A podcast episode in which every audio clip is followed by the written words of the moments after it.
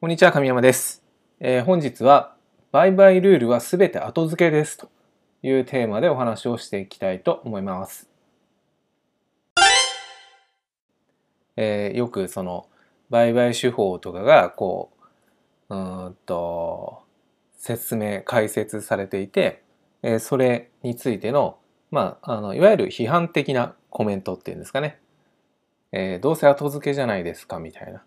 えーいうことを、目にすることがあります。でもですね、あのよく考え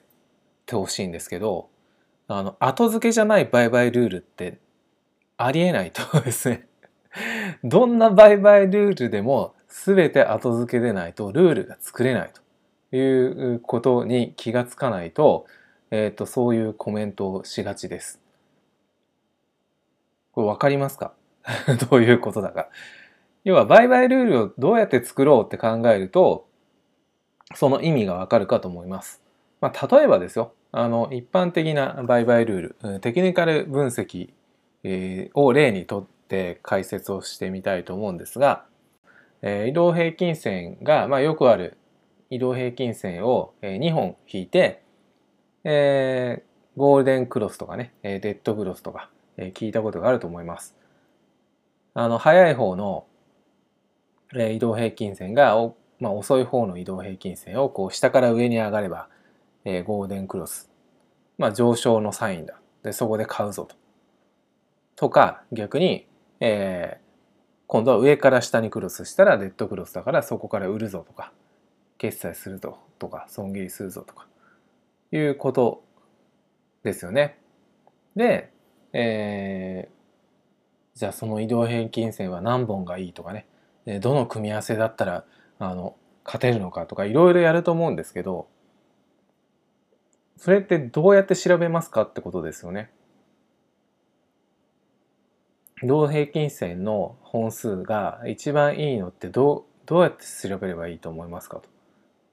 いうと、まあ、調べ方簡単ですよね。ローソク足に実際移動平均線を出してみて、えーと5本と、えー10本ととか20本ととかってこうやって実際に当ててみてあここは勝ったとかここは負けたとかやってるわけじゃないですか。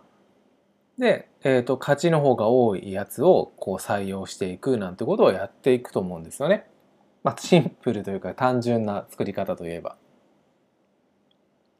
で、えー、とそれどうやって作っていますかというと過去の値動きにその移動平均線があったところを採用してますよね。で合わなかったところは採用しないじゃないですか。どうやって確認してるんですかっていうと後付けじゃないと確認できないですよね。将来のことなんて確認できないわけですよ。MacD でもいいです。何か使いましょう。あの、ボリンジャーバンドでもいいですよ。どんなものでもいいです。もしくは、その時間帯を変えたり、えっ、と、大きな時間、例えば4時間足で環境を認識して、今4時間足が下がってるから、えっ、と、トレンドはダウンだと。で、短い足で、例えば5分で、えっ、と、売りのサインが出たら、そこで入るぞ、なんてやることも、うんあると思うんですけど、それってどうやってつくその売買ルール作ってるんですか？っ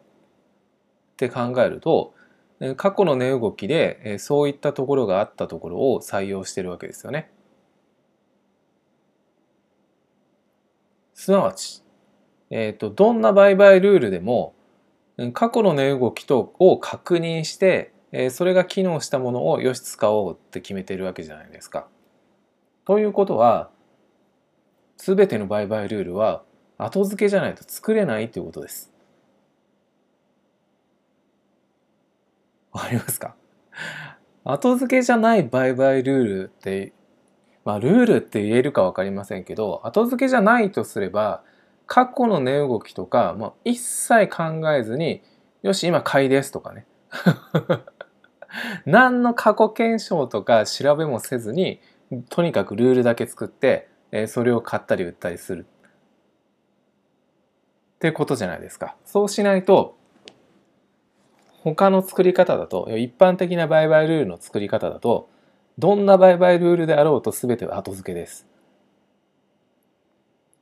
ここを理解しましょう。よく本当にその後付けですねっていうコメントとかを見るたびに、あおかしなこと言ってるなと私は思うんですけど、じゃあ後付けじゃない、えー、売買ルールって考えられるのかなこの人はとか 結構思うわけですね。もしかしたらあのその人は考えられるのかもしれません。私には無理です。予知能力でもあるような売買ルールでないと 作れないですよね。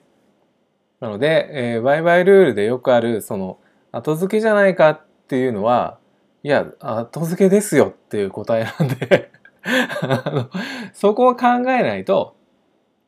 なんかおかしな話になりますよということです。えっ、ー、と後付けじゃない売買ルールをじゃあ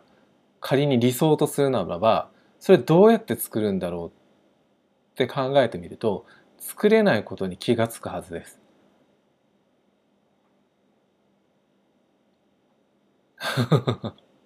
わかりますかね？仮にフォワードでこうなんかルールを作って確認していったとしてもそれ確認したことは結局過去になるわけでそれから先に期待するっていうことであれば結局何かその過去の事実がなければってことじゃないですか。ぜひですねそこあのよくある勘違いというか、えーと、そこを勘違いしているとあのない理想を求め続けることになります。私たちは後付けの売買ルールから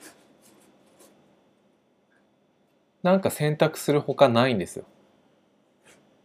で、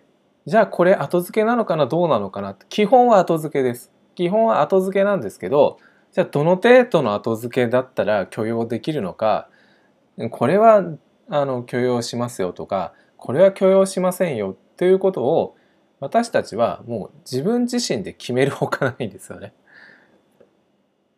感性の問題になってきます。ということです。まあこのテーマで話をしだすとどんどん広がっていくのでこの程度でやめますが、えー、売買ルールのうんと迷信 かな、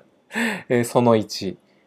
えー、後付けじゃない売買ルールなど存在しないということをぜひですね、えー、理解していただきたいなというふうに思います。ただし、えー、これはあのあくまで私の考え方であって、いやいや何言ってんだよと思う方もたくさんいらっしゃるかもしれませんが、私は全ての売買ルールは後付けで成り立っているというふうに考えています。あなたはどう思いますか？ということです。では、今日も最後までお聴きいただきましてありがとうございました。